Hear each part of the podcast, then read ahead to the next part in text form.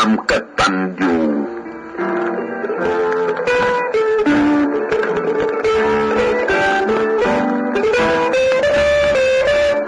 ท่านเริ่มต้นดังนี้นะครับ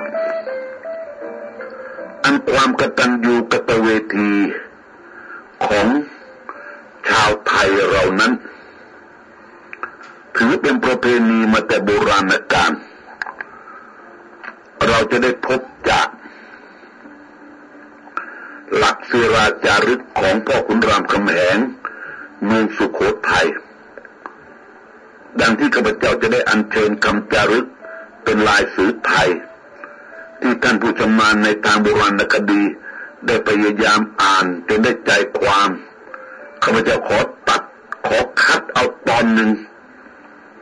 มาดังนี้ เมื่อชั่วพ่อกู กูบังเรอต่อพ่อกู กูได้ตัวเนื้อตัวปลา กูเอามาแก่พ่อกู กูได้หมากส้มหมากหวานอันใดกินอร่อยดี กูเอามาแก่พ่อกู กูไปตีหนังวังช้างได้ กูเอามาแก่พ่อกู กูไปทอบานท่อเมือง ได้ช้างได้งวงได้ตัวได้นางได้เงินได้ทอง กูเอามาเวรแก่พ่อกู พ่อกูตายยังพี่กู กู พร่ำบำเรอแก่พี่กู ดังบำเรอแก่พ่อกู พี่กูตายจึงได้เมืองแก่กูทั้งกลมนี่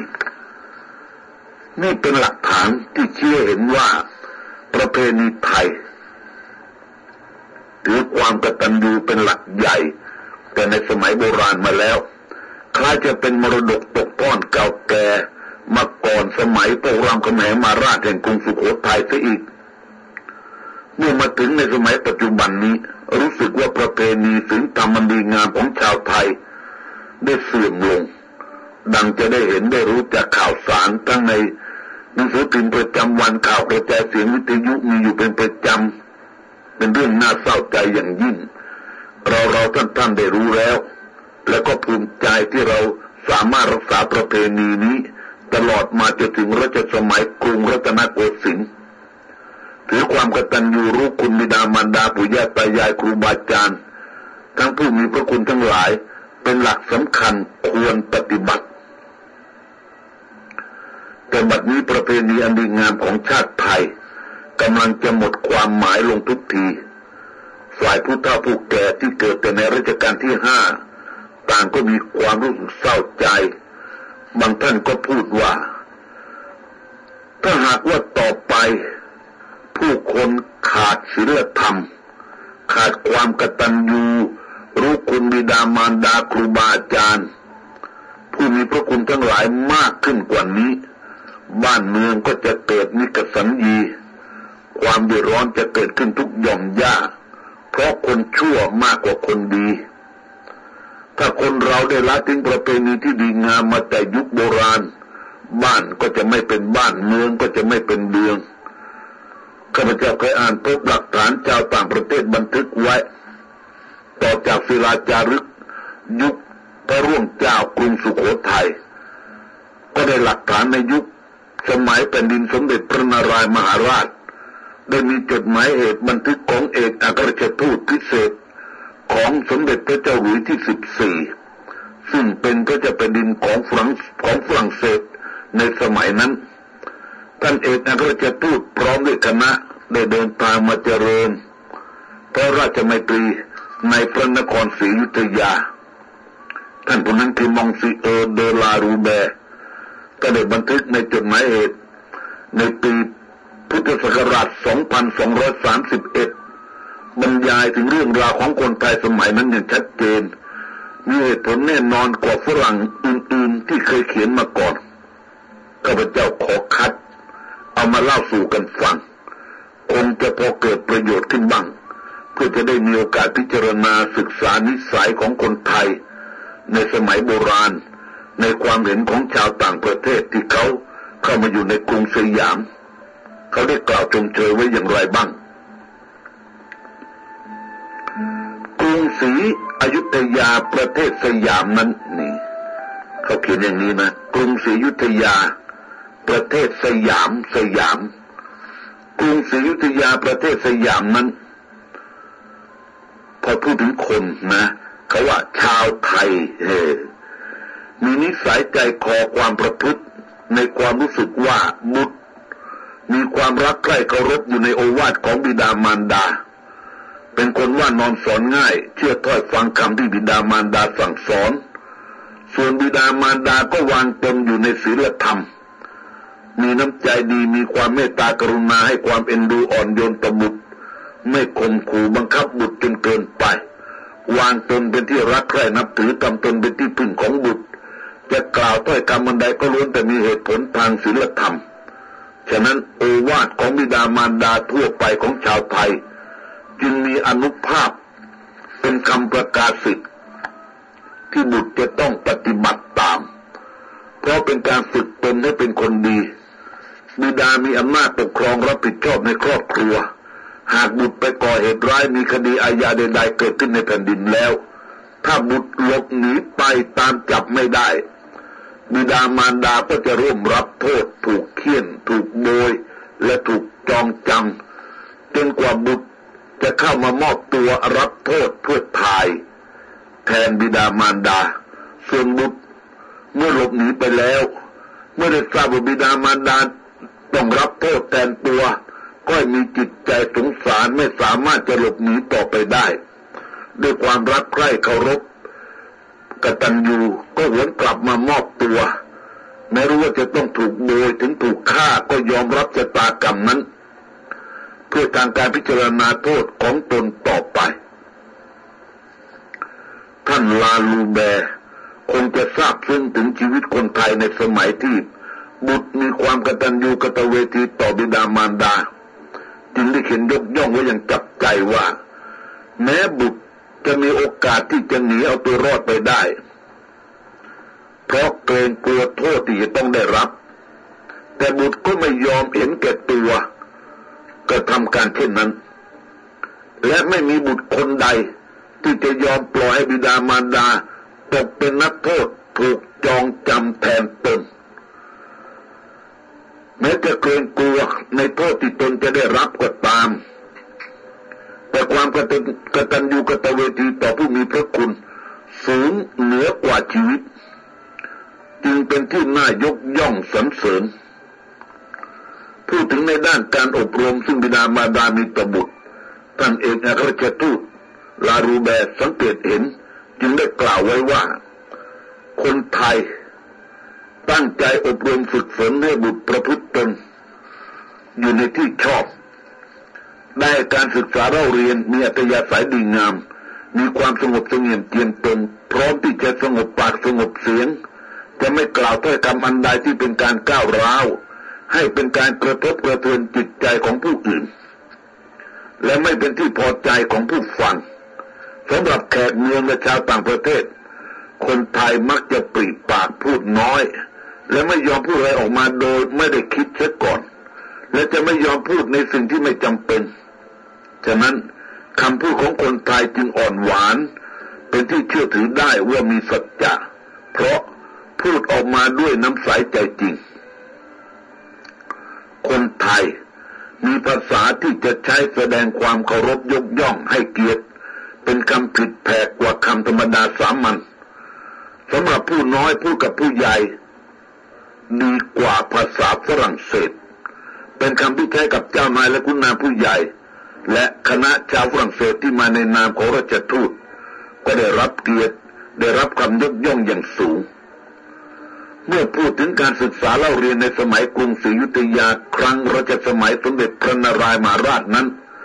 ท่านลาลูแบได้กล่าวไว้ว่า การเล่าเรียนศึกษาวิชาในครั้งนั้น พระพิสุสงฆ์ทำหน้าที่เป็นครูสอน ทั้ง อ่านและเขียนเขาได้อบรมสั่งสอนให้ผู้อยู่ในศีลธรรม สอนให้รู้รู้รู้หลัก ทางพระพุทธศาสนา ตลอดจนพุทธประวัติ และยังสอนภาษาบาลี ตลอดจนกฎหมายทางบ้านเมือง ตามบรรดา พระภิกษุสงฆ์ต้องอุปสมบทในพระพุทธศาสนาเป็นเวลานานปี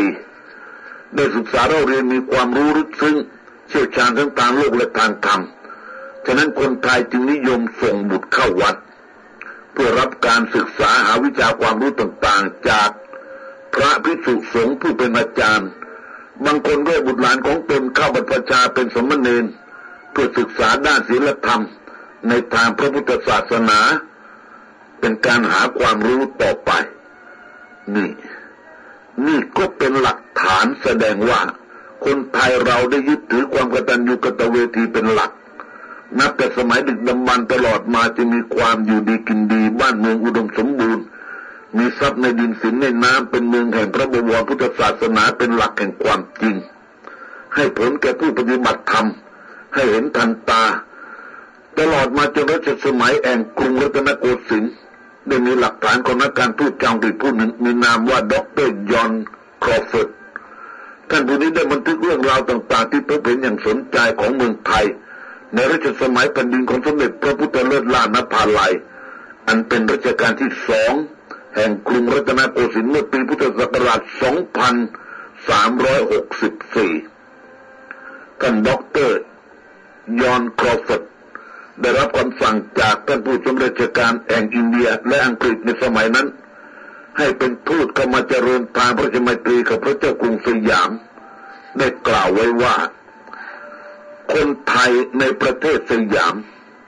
มีขนบธรรมเนียมประเพณีและอารยธรรมสูงสุด ในบรรดาชาว ชาติต่างๆ ในเอเชียแถบร้อน ซึ่งตั้งอยู่ระหว่างประเทศอินเดียและประเทศจีน นี่เป็นหลักฐานพอที่จะเชื่อได้ว่า การบันทึกในสายตาของชาวต่างประเทศ ชั้นปัญญาชนในยุคนั้นทำให้มองเห็นวัฒนธรรมของไทยสูงเด่น เป็นที่ยกย่องของผู้ที่รู้เห็นของชาวต่างประเทศ ที่ได้คบค้ากับชาวไทยทั่วไปในสมัยโบราณ ปัจจุบันมาถึงยุค บัดนี้มาถึงยุคปัจจุบัน ซึ่งโลกกำลังปั่นป่วน เพราะชาวโลกเสื่อมโทรมทางศีลธรรม มีจิตใจเหี้ยมโหดดุร้าย ต่างก็คอยแย่งชิงอำนาจเห็นแก่ตัว โลกกำลังต้องการสันติภาพ แต่ความสงบสุขสันติภาพ จะมีได้ ก็ต้องให้ชาวโลกเห็นอกเห็นใจซึ่งกันและกันและย่อมจะต้องอาศัยศีลธรรม มีความเมตตาปราณีแก่กันเป็นข้อใหญ่ ถ้าจิตใจมนุษย์ยังโลภหลง คอยเอารัดเอาเปรียบไม่มีสัจจะมีแต่ความหลอกลวง สัญญาณใดก็ไม่เกิดผลตราบใดก็ตราบนั้น โลกก็จะอยู่ไม่เป็นสุข เรื่องเล็กน้อยก็จะกลายเป็นเรื่องใหญ่โต หากต่างให้ความเห็นอกเห็นใจมีศีลธรรมรักษาสัจสัญญา เรื่องใหญ่ก็จะกลายเป็นเรื่องเล็ก เรื่องเล็กๆน้อยๆก็จะไม่เกิดขึ้น แต่ในปัจจุบันนี้ศีลธรรมและประเพณี ก็ยังไม่สุดสิ้นวัฒนธรรมและประเพณีเก่าแก่หาได้สูญสิ้นไปไม่ ยังมีผู้ยึดถือไว้ ฝึกฝนอบรมกุลบุตร ให้ปฏิบัติได้ผลตลอดมาข้าพเจ้า นึกถึงเรื่องความกตัญญูก็เพราะว่าวันหนึ่ง เพื่อนที่รักใคร่นับถือกับข้าพเจ้ามาเก่าแก่แต่วัยรุ่นได้มาหา เราไม่ได้พบกันมาเป็นเวลาช้านานแม้เราจะอยู่ในพระนครด้วยกันก็ตาม เพราะต่างคนต่างก็มีภารกิจที่ต้องรับผิดชอบ ไม่เหมือนแต่เมื่อครั้งวัยรุ่น ที่ไม่มีภารกิจใดๆที่จะกังวล เราได้แต่ต้องเที่ยวขึ้นเหนือล่องใต้หัวอกก้นควิด เพราะห่วงใยในภาระยังไม่บังเกิดขึ้น เรายังมีตำแหน่งต่ำๆในทางญาติก็เป็นเพียงลูกของน้อง และพี่น้าอาอย่างสูง แต่ต่อมาเราก็รับตำแหน่งสูงขึ้นเป็นลุงนี่ซึ่งเป็นตำแหน่งภาระที่ หนักเบาตามจำนวนสายโลหิต ซึ่งเป็นพลเมือง อยู่ในความรับผิดชอบของเรา และปัจจุบันเราได้รับตำแหน่งสูงขึ้นเป็นตาเป็นปู ถึงแม้ว่าเราไม่อยากจะรับ มันหมายถึงความชรา ความเป็นไม้ใกล้ฟัง แต่ธรรมชาติก็ยัดเยียดให้เรารับหน้าที่ปูหน้าที่ตานั้นจนได้นี่แหละทำให้เราเอินห่างกันไปนานๆจึงได้มาพบกันสักครั้งหนึ่ง เพราะเราต่างก็มีอาชีพไปคนละทาง วันนั้นเพื่อนไปสนทนากันในเรื่องความกตัญญูของคนในยุคปัจจุบัน จึงได้ทราบว่าเพื่อนเคยไปอเมริกา และการไปอเมริกาคราวนั้น ก็ถือโอกาสไปในงานรับปริญญาของบุตรชายไปแสดงความขอบคุณพวกครูบาอาจารย์ ที่ลูกได้จดหมายยกย่องมาว่า ครูบาอาจารย์เหล่านั้นได้ความกรุณาช่วยเหลือทุกสิ่งทุกอย่าง จนลูกได้เรียนจบข้าพเจ้าฟังแล้วก็ปลอดปลื้มใจ บางครั้งเพื่อนเล่าถึงเหตุการณ์ของบุตรชายที่อยู่ในอเมริกาให้ฟังทำให้ข้าพเจ้าตื้นตันใจไปด้วยฉะนั้นจึงคิดว่าความกตัญญูนั้น ผู้ใดยึดถือไว้ได้ ย่อมจะเป็นสิริมงคลแก่ตนเอง และเป็นที่รักใคร่เอ็นดูของผู้อื่น เช่น เรื่องบุตรของเพื่อนข้าพเจ้าเป็นต้น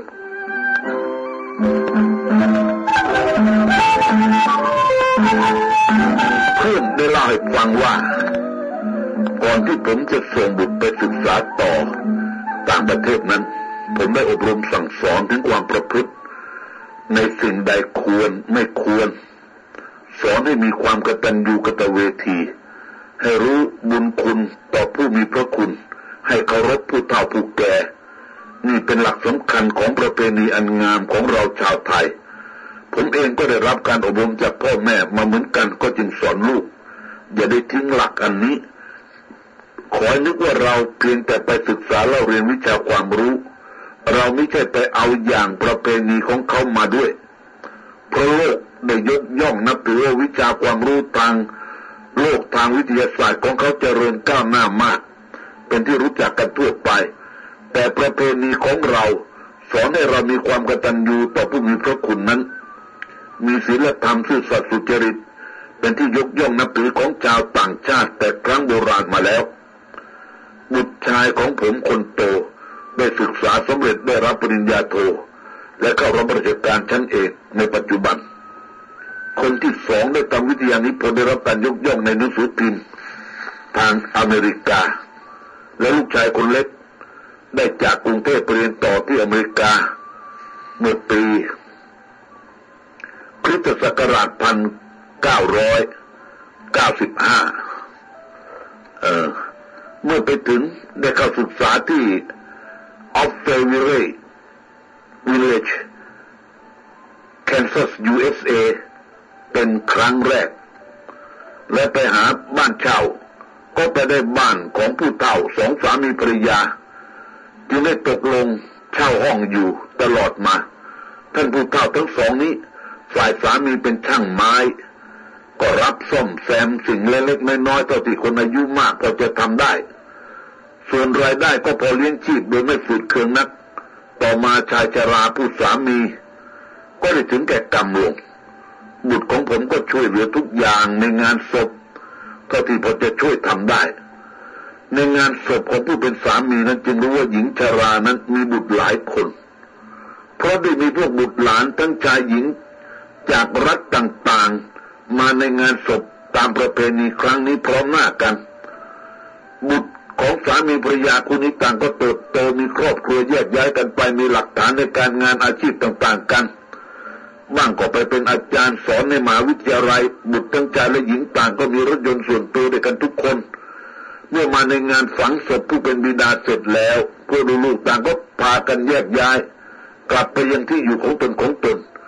ไม่ได้มีใครเหลียวแลสนใจหญิงชราผู้เป็นมารดา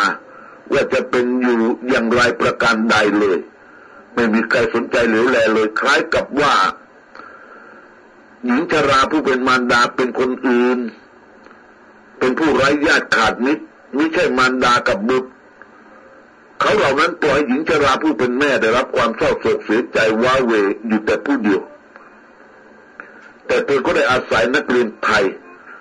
บุตรชายของผมผู้อยู่ใกล้ชิด เป็นผู้คอยช่วยเหลือปลอบโยนให้คลายความเศร้าโศกคลายความรู้ถึงสามีที่ตายจากไป และช่วยความว้าเหวของเธอน้อยลง บุตรของผมได้ปฏิบัติต่อแม่เท่าผู้นี้ คล้ายกับแกเป็นญาติผู้ใหญ่อันสนิทของเราคนหนึ่ง ให้ความเคารพนับถือ ให้ความให้อกเห็นใจทำให้แกเกิดความรักใคร่เห็นความดีที่บุตรของผม เอาใจใส่ปฏิบัติช่วยเหลือทุกอย่าง เท่าที่จะช่วยได้ จึงทำให้แกคลายความเศร้าโศกลงได้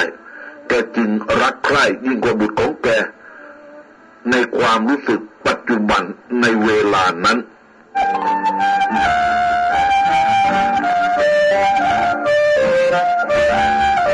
การที่ต้องเสียสามีของหญิงชราผู้นั้น ก็ทำให้รายได้ในการครองชีพฝืดเคืองขึ้นแม้จะมีรายได้จากรัฐบาลที่การสงเคราะห์คนชราอยู่บ้าง ก็ไม่มากเท่าไรนัก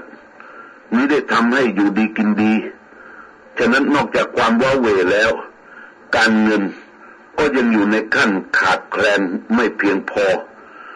ในที่สุดต่อมาหญิงชราก็ได้ขายบ้าน ที่เป็นสมบัติชิ้นเดียวของแก แล้วก็นำเงินไปฝากธนาคารเอ่อเรียกว่าฝากประจำในธนาคารเพื่อหวังดอกเบี้ย